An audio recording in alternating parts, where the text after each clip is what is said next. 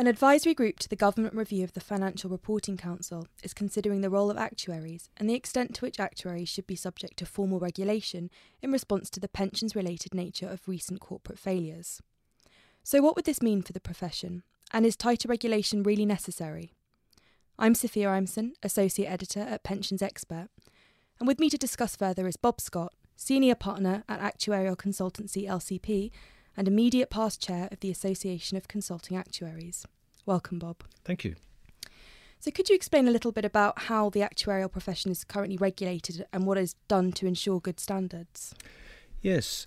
Uh, if we went back uh, 15 years or so, the actuarial profession used to regulate itself. But uh, following uh, the demise of Equitable Life, where a number of the decision makers were themselves actuaries, the government uh, instituted a review into the actuarial profession. Uh, Sir Derek Morris led that review, and as a result of that, uh, the recommendation was that there should be independent oversight of the actuarial profession. And the Financial Reporting Council, the FRC, uh, has that responsibility now and has had since 2006.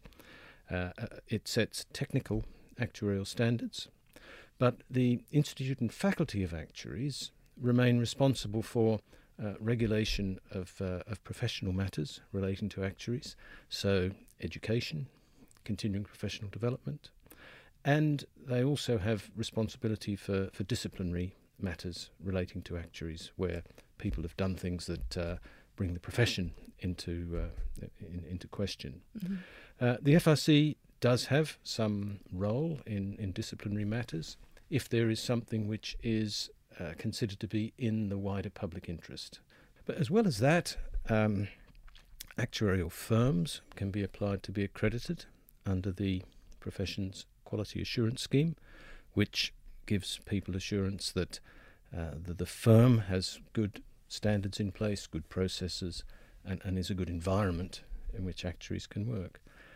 And of course, there's the, the pensions regulator, uh, the Financial Conduct Authority, and, and, so uh, actuaries certainly do um, have to comply with a good deal of, uh, of regulation in their work. And what could lead the review to recommending stricter regulation of actuaries? Would it have to find that actuarial work contributed to high profile corporate failures, for example? Yes, well, the advisory uh, group minutes that you referred to uh, noted that, I mean, they wanted to understand the extent to which prudential regulation of pension schemes, so um, looking at uh, looking at risks, looking at uh, financial adequacy, to the extent to which that would require regulation of the actuarial profession. And uh, my hope, uh, as a practicing actuary and uh, I mean as as representative of, of consulting actuaries in in the in the ACA, is that the review doesn't spill over into um, tighter regulation of actuaries. I think looking at particularly the high profile cases, the BHS, Carillion, there has been no suggestion that I have seen that actuarial uh, advice or poor actuarial advice contributed to the demise of, of, of either company. So I'm, I'm hoping that uh, further regulation of actuaries isn't seen as necessary. And what kind of impact would tighter regulation have on, on actuaries, and how could it affect the way they practice and, and the service that they offer to pension schemes? Well, my experience in the past has been that tighter regulation has led to uh, greater cost because every firm has to look at its, its practices, its procedures, its standards, and make sure that they comply uh, with the new regulations. It can also lead to uh, longer reports because you have to make sure that you um, clarify, confirm, explain, and, include all the extra detail that the, that the regulation includes. I think regulation needs to be proportionate, and in, in my experience, just simply putting greater regulation won't necessarily lead to better outcomes uh, for the people who take the actuarial advice. More generally, how would you say the role of the actuary has changed over the last few years with regard to pensions? Yeah, it, it's really changed a lot. Uh, if I went back, I, I suppose, 20 years, then most pension schemes were open to new members. They were viewed by companies as a uh, a tool for recruiting and attracting and retaining key people, and the pension schemes had surpluses, so that uh, the focus was on, on improving benefits or reducing contributions.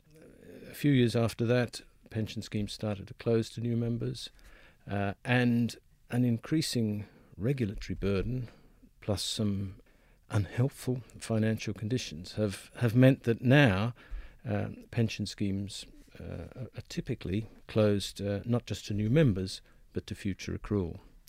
And so, whereas it used to be companies and trustees worked together, they had a common goal, and the pension scheme was seen as a, as a benefit, and often the same actuary would advise the trustee and the company. Uh, we have a situation now where uh, the company sees the pension scheme often as a financial burden.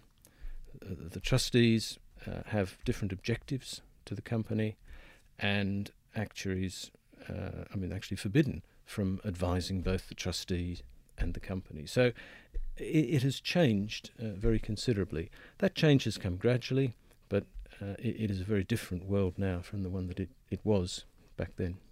Thanks, Bob. For more on the FRC review, please visit pensions-expert.com.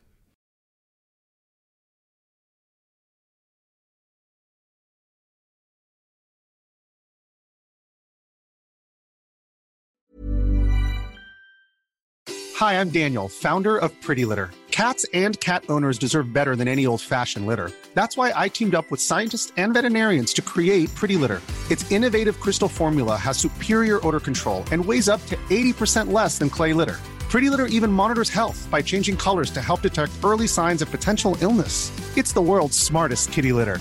Go to prettylitter.com and use code ACAST for 20% off your first order and a free cat toy. Terms and conditions apply. See site for details. Planning for your next trip?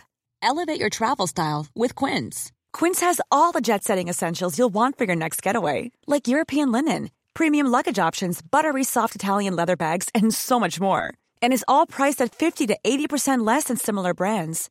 Plus, Quince only works with factories that use safe and ethical manufacturing practices. Pack your bags with high-quality essentials you'll be wearing for vacations to come with Quince. Go to quince.com slash pack for free shipping and 365-day returns.